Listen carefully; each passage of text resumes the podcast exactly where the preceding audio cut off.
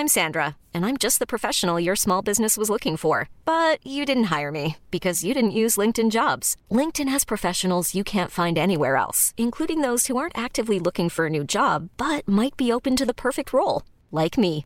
In a given month, over 70% of LinkedIn users don't visit other leading job sites. So if you're not looking on LinkedIn, you'll miss out on great candidates like Sandra. Start hiring professionals like a professional. Post your free job on linkedin.com/achieve today.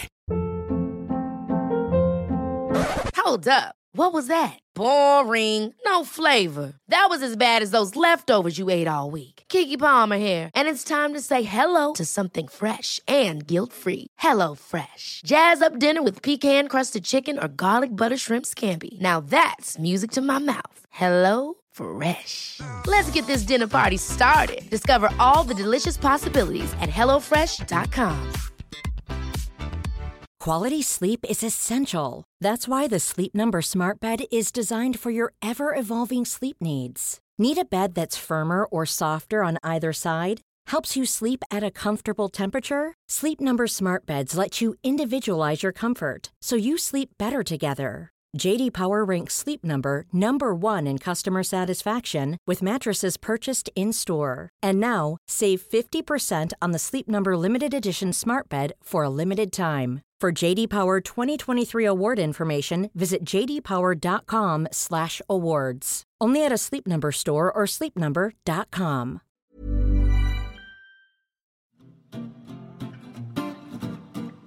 It's mentally yours from Ellen and Yvette. A focus on your mental health, you surely won't regret. It's mentally, mentally, mentally, mentally, mentally yours. Mentally yours. Mentally yours. Hi, I'm Yvette. And I'm Ellen.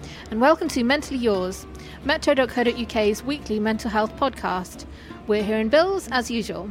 This week we've got a really great guest talking about ADHD, but before we get onto that, let's recap last week when we spoke to Tina about her stay in a mental health unit. It was really interesting. She told us all about this horrible nurse and no structure to her day, so definitely give it a listen.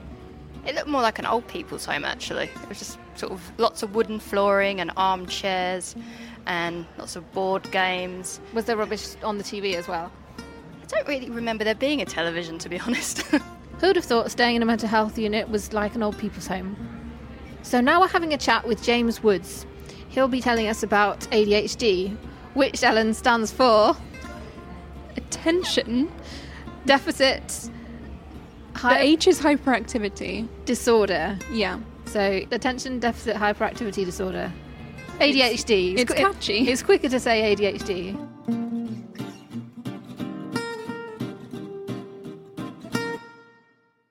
I first heard it in university, aged about 22. So I was struggling anyway with my mental health, depression, anxiety, and the year prior I'd just been diagnosed with dyslexia. But things weren't kind of working out still, I was still struggling, and I was speaking to the mental health nurse at the university, and she kind of chucked ADHD out there. And at first I was like, no, because I was a well behaved child and uh, there was no kind of behavioural issues, and my knowledge and view of it was the same as everyone else is, like small five year old children running around, really hyperactive, and I'm never recognised myself as hyperactive. But it was because of the way my social anxiety kind of made it manifest in different ways. So, uh, in reality, it's far from kind of a behavioural problem, but that's what they like to categorise it as. So for you, how did it actually manifest? Uh, it's just kind of like organisational problems, focus was a big thing, and it was like the things that I didn't recognise until kind of learning about it. So, kind of, I'd have to nap in the daytime because I was so tired, and that's just because when you wake up with ADHD, you have more thoughts by breakfast than somebody has all day. So it was like things like that, and it kind of finding out about it and being diagnosed with it helped me kind of understand and then kind of identify the different problems and then kind of on the flip side the kind of superpowers that come with it What are the superpowers? the superpowers are there's one called hyperfocus which sounds impressive but that's just when you focus like really hard on one thing Yeah. and you, it's impossible to distract you from it at all which is kind of the complete opposite to what ADHD is known for but that is one of them the other ones are like seeing the bigger picture and then being able to like pick out small details um, there's, there's quite a few and it, there is a lot of benefits and once you kind of learn about them and it's easier to harness them I guess Are you really good at Where's Wally?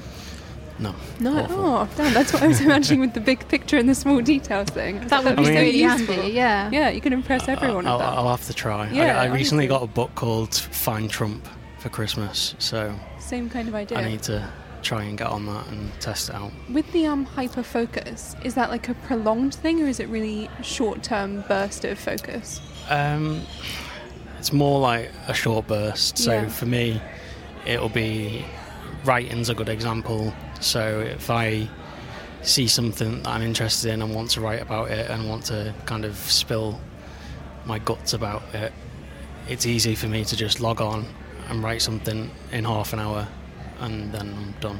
Yeah, that's quite useful. Yeah. You said that um, someone at university, it was a nurse, sort of recognised that you might have it. Um, what were the symptoms that she's picked out? Because I think, like you said, it's kind of seen as being rarer in Mhm. sort of adults. I think, isn't yeah, it? it wasn't recognised by the NICE guidelines, which the NHS follow until in adults until 2008. So it's relatively new. Um, but I, I can't remember exactly what she kind of picked out. But I guess it was the focus was a big part of things, and kind of because anxiety, depression, dyslexia are comorbid of ADHD. I guess that probably played into her susp- suspicions as well. Did ADHD kind of make things like university difficult? Yeah, Yeah. because I was undiagnosed anyway with dyslexia and ADHD, and while suffering from anxiety and depression, it was like it's kind of I describe it as like a spider's web of things. I managed to kind of get through the first year just about, and then it kind of all tumbled down, and I tried to repeat a year, still couldn't kind of get a grasp of things, so I dropped out.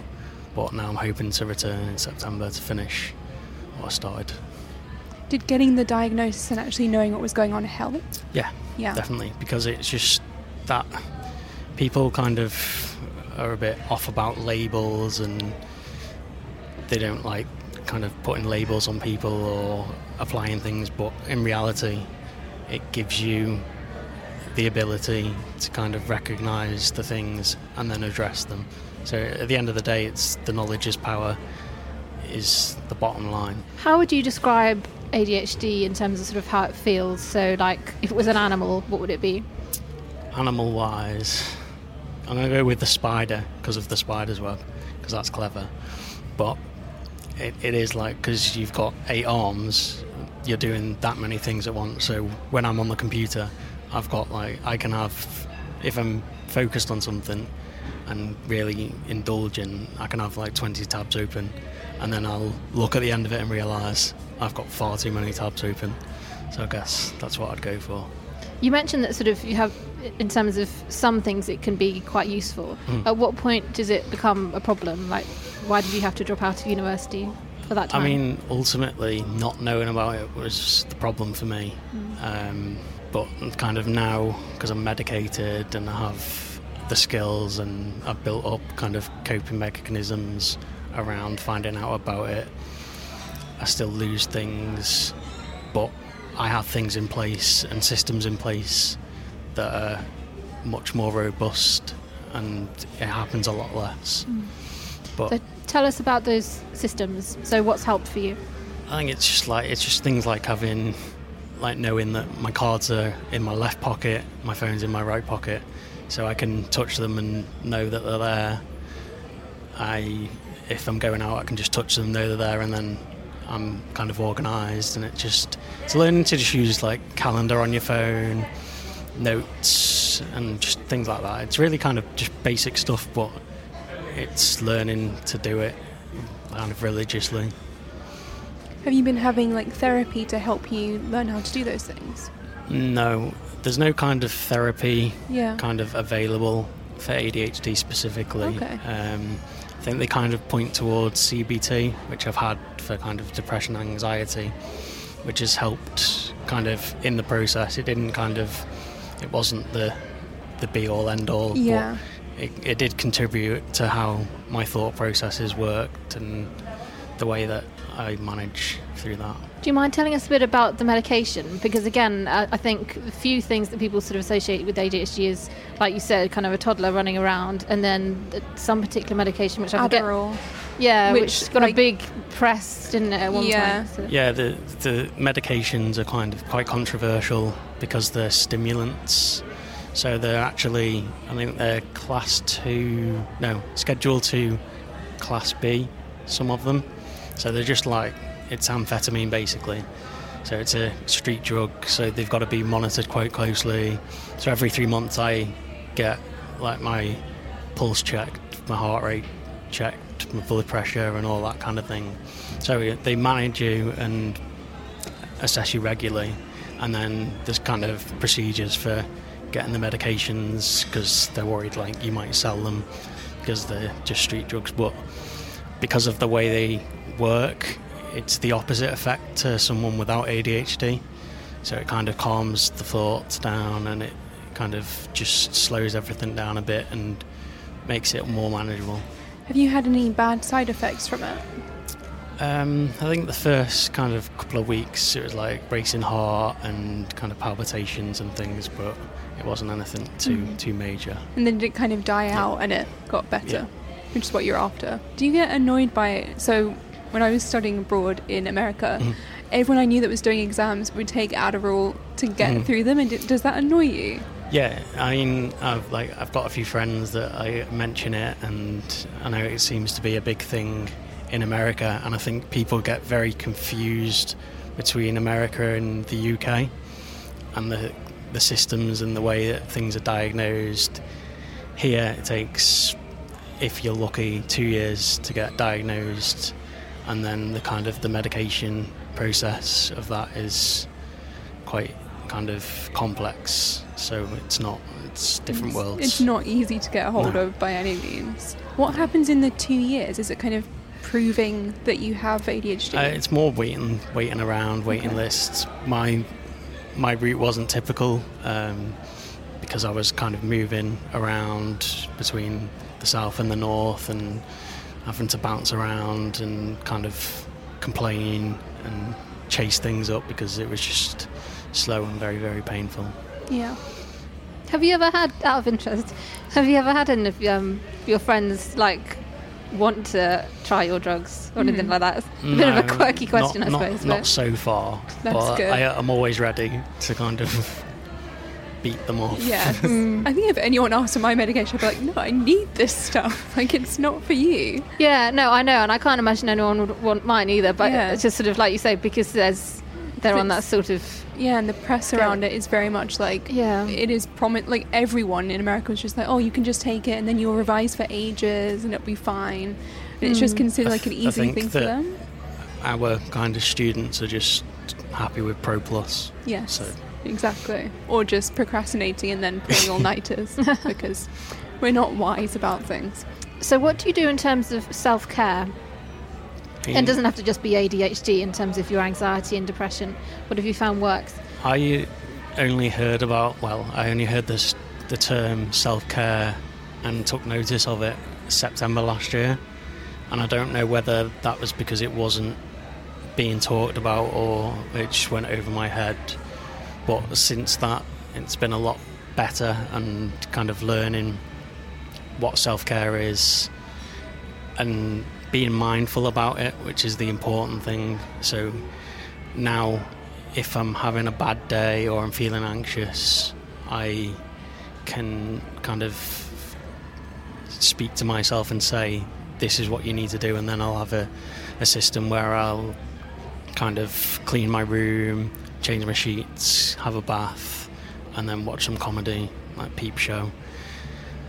And yeah, so uh, that just knowing and again learning about it has been a made a big difference. Have you ever felt any kind of shame around the label of ADHD? Like how people reacted to you telling them, I have ADHD, it's like this? Um, I just think people don't kind of understand what it is, Yeah. what it means. And I think sometimes, like, I, I always kind of do kind of choose who I kind of disclose it to because it can cause issues and there's still stigma and kind of like when you're going into work and that kind of thing. But I do try and be as open as possible. Um, I've not had anything too bad so far, but you never know.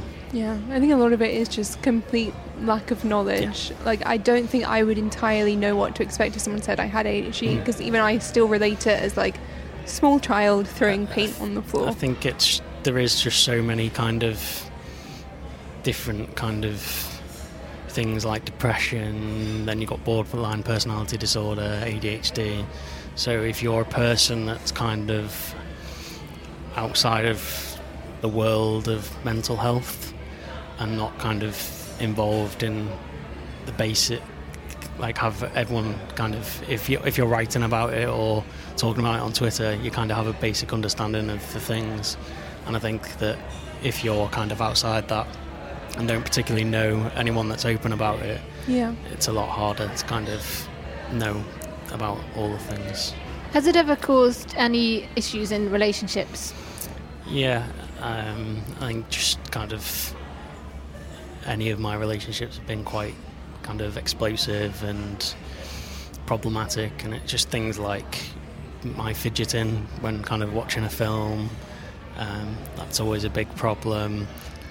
Like just kind of flip it into wanting to do my own thing and kind of just getting sucked into a project or things like that. It can be quite difficult to kind of balance just life in general, I guess. If you were talking to someone else who maybe thinks that they have ADHD or has just been diagnosed, do you have anything like any advice that would help them? Just learn. Yeah. Just there's there's so much kind of stuff online now, um, so many kind of books and things that you can just look at, and it's just it's not you can't just sit down and learn everything in a few days. I'm still learning, and it's like three or four, maybe five, almost five years since I kind of first heard the words, and I think with it being such a kind of new condition in terms of it being accepted in the UK by the NHS as an adult, there's a lot more research that could be done, and I think that goes for mental health in general. So, what can people do to increase the awareness of ADHD and change the way that we treat it as well? I think the most confusing thing for me is it's not considered a mental health problem because you can kind of you can't recover from it but it's also not a learning disability because it doesn't affect your intelligence. So it's kind of doesn't have a place where it belongs.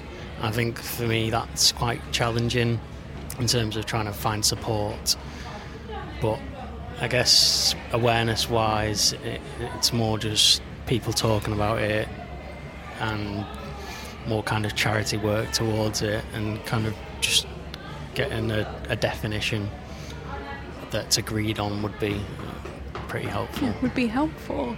Um, if there are three things that you think people need to know about what ADHD actually is and what it feels like, what would those three things be? Think number one, it's not just a behavioural problem. Um, and then number two would kind of be that it it is very much comorbid, where it has relationships with anxiety, depression, and it can trigger those things, and those things can trigger it, and it is very much just a big spider's web. And then number three, I'd probably just want people to kind of understand that it's a very kind of complex and draining process for somebody to kind of go through and they kind of just need a bit of love and support overall. What's the best kind of support that um, a friend could offer? Like, like say, you know, a friend of mine said I've got ADHD. What could I do that would be helpful? Again, it's just back to kind of. I think uh, if you have somebody in your life that's struggling with anything, like if your friend, for example, had cancer, you would run off to the internet straight away, Google it, probably check if they're going to die or not. So that's exactly what you should do. If it was anything else, you'd kind of research it, make yourself aware, and I was thinking more in terms of kind of particular situations. I wonder if maybe um, there's certain social situations where it would help to do certain things, um, or is that is that too much of a blanket kind of idea? I think it's because it, it, it does affect people in different ways, um, and in kind of social situations, it's just the biggest one for me is being kind of overwhelmed. So too many people is a very bad thing. Certain places, if it's too busy, if there's too many bright lights or things like that, that can kind of have an effect on my kind of sensory kind of issues and then that kind of induces anxiety. So it's kind of just my, if I, my friends kind of have an understanding of that, and I've spoke to them spoke to them about it and kind of tried to get them to understand that, then that that is a big help. Are there anything that um, employers could do? Do you think to be more supportive? Yeah, I mean, I think I think just society in general. There's kind of a big split because it's like the common kind of metaphor is kind of a square peg trying to fit into a circle. Um, and I think that it works kind of across the board because a lot of people with ADHD find themselves in prison or kind of out of work. There's a lot of issues around kind of being able to hold down jobs. And again, I had a a few office jobs and the things that I needed to do to cope were unacceptable. So it is that kind of thing of having an understanding. What kind of things were those? Um, in terms of kind of the what office. did they? Yeah, what did they say was It was just kind of I'd need to walk around. I'd need to go outside a lot to kind of just escape and kind of cool cool off. Um, just various kind of things, but it, is, it can be very difficult to hold down a job and keep That's things really important over. though, like small things like that. Because I suppose if you don't have an awareness of of that being an issue, you might think, oh, so and so's just going out on lots of Yeah. smoke breaks. But Yeah. if you've actually had that conversation where Mm. your boss understands you need to, you know, to Yeah. cool off, like you say, that's quite a big thing, isn't it? And I think again, you need that diagnosis, and you need the knowledge to be able to, because employers are, are legally bound to adjust to a disability, and ADHD falls into that category. So I think it is important. It sounds pretty terrible, but you said quite a lot of people with ADHD end up in prison. Mhm. Have you any thoughts on why that might be? I think it's down to not understanding yourself, not being able to kind of process and kind of fit into certain things. So if you're kind of trying to fit into work and constantly being knocked back or losing your job, then naturally people resort to crime. And again, there is that kind of hyperactivity side, but then if you have ADHD, you're more susceptible to kind of addiction and substance misuse, and I think that kind of plays into it as well. Well, we are really very angry. about this shit. Yes, we are really very angry about this shit. Thanks very much, James. So, one thing that I'm angry about this week, I mean, since we're around the um, the time of A levels, people get their getting their GCSE results. Um, I'm angry about mental health stuff in schools. Um, it turns out that half of pupils expelled from school have mental health issues, and also um, I read another story recently, which was saying um, how it can be difficult for people who've had mental health issues to then go back to doing their GCSEs or doing their A levels. So basically, I'm angry that there's not more understanding in schools. I gather that it's something that's on Theresa May's agenda. Like she's she's brought it up, and it's it's a thing that's being mentioned. They're appointing like special mental health kind of people in schools. I don't know the correct term for it. yeah, But they're trying to do something. They're trying to sort of train up teachers to get better at it about, about dealing with it, which is great. It's a good step in the right direction. But for now, I think it's it's quite a big deal. It's a bit shit at the moment, and it definitely was. I, at least when I was growing up as well, was it not good for you in school as well? Oh no, it was. I mean, I think I was. I think I was quite lucky in a way um, when I read this story about this this girl who was had real difficulty during her A levels getting back into it because I think her school wouldn't actually let her back. Um, I was quite lucky because um, I had my manic episode in my teens, and that was sort of around the time of learning my A levels, and then I had my time at the mental health unit. Um, but then I, I remember the teachers being just particularly nice, and I think it must I've just must have been quite lucky with my sixth form that um, I came back kind of gradually. So I had a sort of a few days at the unit and a few days at school, and then I basically was able to be back at school all the time, and it didn't feel. I mean, it. it I mean, it, it did feel a bit weird because obviously you've had that whole sort of break from the, the norm and stuff. But I remember the teachers being really nice and really supportive. I think the only thing that I found a little bit difficult to deal with was the odd person that would say, um, you know, oh, why have you been ill, or you know, what have you been off with? Um, to which I like. Well, not to my shame because at the time it made sense, but at the time, um, for most people I knew or was close with, I just said I had glandular fever Yeah. Because it's that old thing of, you know, your physical illness is more acceptable than mental illness. So, and I knew that glandular fever, because my sister had had that, was kind of an acceptable thing to, to be off for a long time for. So I basically I said that's why I'd been away for. I think I've gone kind of off topic. No, that's what I mean. That's a useful. I think I probably would have done the same thing. And I think I have multiple times that you just kind of blame it on the flu. Hmm. But I think, especially in schools, it's difficult because even if you have kind of supportive teachers, which is really lucky because not everyone does, you've still got to deal with the whole stress of school in general. Like mm. doing your A levels and doing GCSE is tough. It's even tougher if you're dealing with mental health issues at home as well. Mm. Um, so I'm really pleased that you know Theresa May will hopefully improve things. Mm. I hope, and I've definitely noticed because my brother is a teacher, and he was telling me about how they actually have mental health lessons in schools now, mm-hmm. which was never a thing that got mentioned when I was at school. So that's you know good. yeah. Stupid crap my brain has told me. Oh boy, I'm oh stupid, stupid, stupid, stupid, stupid. Something my brain tells me sometimes is that I'm going to wet myself. um, I bring this up because I was mentioning this to someone the other day, and they actually mentioned they have it too. So I realised that I'm not actually completely insane. This is just a common thing that I think people with anxiety sometimes have. Oh right. Um, it's especially if I am drunk or, you know, on any mind altering substances. I just feel like, oh my god, I'm wetting myself right now. And it's a real fear, and I can't sleep unless I've been to the toilet multiple times. I just have this constant worry that, like, I'm definitely just going to wet myself in public and it's going to be really embarrassing.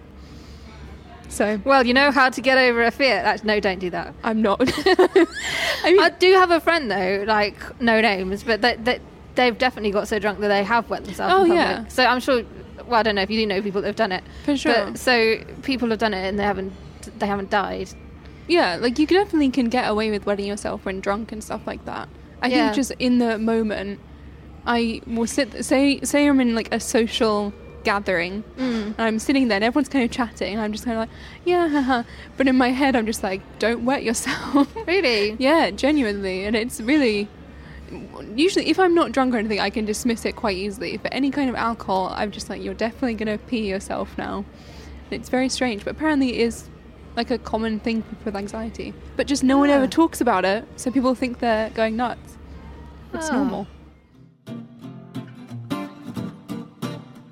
So this is goodbye from mentally yours.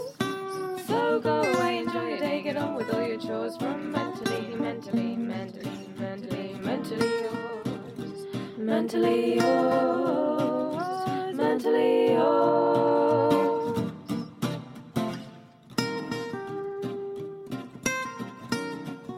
If you're struggling with any of the topics we mentioned in today's show, please call the Samaritans on 116 123 or go to their website at samaritans.org. If you'd like to get in touch with us to suggest things for Ellen and I to chat, topics you'd like on the show, or possibly even guests, then please give me an email. It's yvette.caster at metro.co.uk.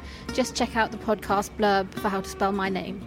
Please also give us a follow on Twitter. It's mentally yours, which is mentally YRS. And just to give a shout out to Sophie Tilling, who tweeted us this week, saying, Podcast is keeping me sane at the moment. Anyone with anxiety, give it a listen. It's really eye opening and reassuring, which is exactly what we want to hear, so that's brilliant. Yeah, thanks, Sophie. Also, if you're tweeting us or emailing us, just also, if you fancy, give us a review on iTunes as well. We would hugely appreciate it. Thanks very much, Sam Bonham, for producing our show, and also Lucy Baker for the lovely jingles. See you next time.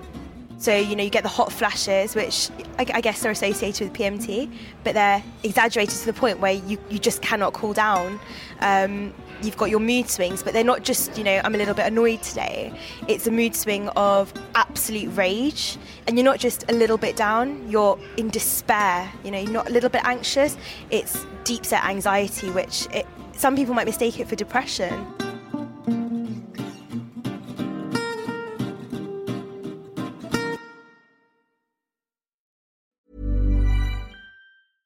Ever catch yourself eating the same flavorless dinner three days in a row? Dreaming of something better? Well, HelloFresh is your guilt-free dream come true, baby. It's me, Keke Palmer. Let's wake up those taste buds with hot, juicy pecan-crusted chicken or garlic butter shrimp scampi. Mm. Hello Fresh. Stop dreaming of all the delicious possibilities and dig in at HelloFresh.com. Let's get this dinner party started.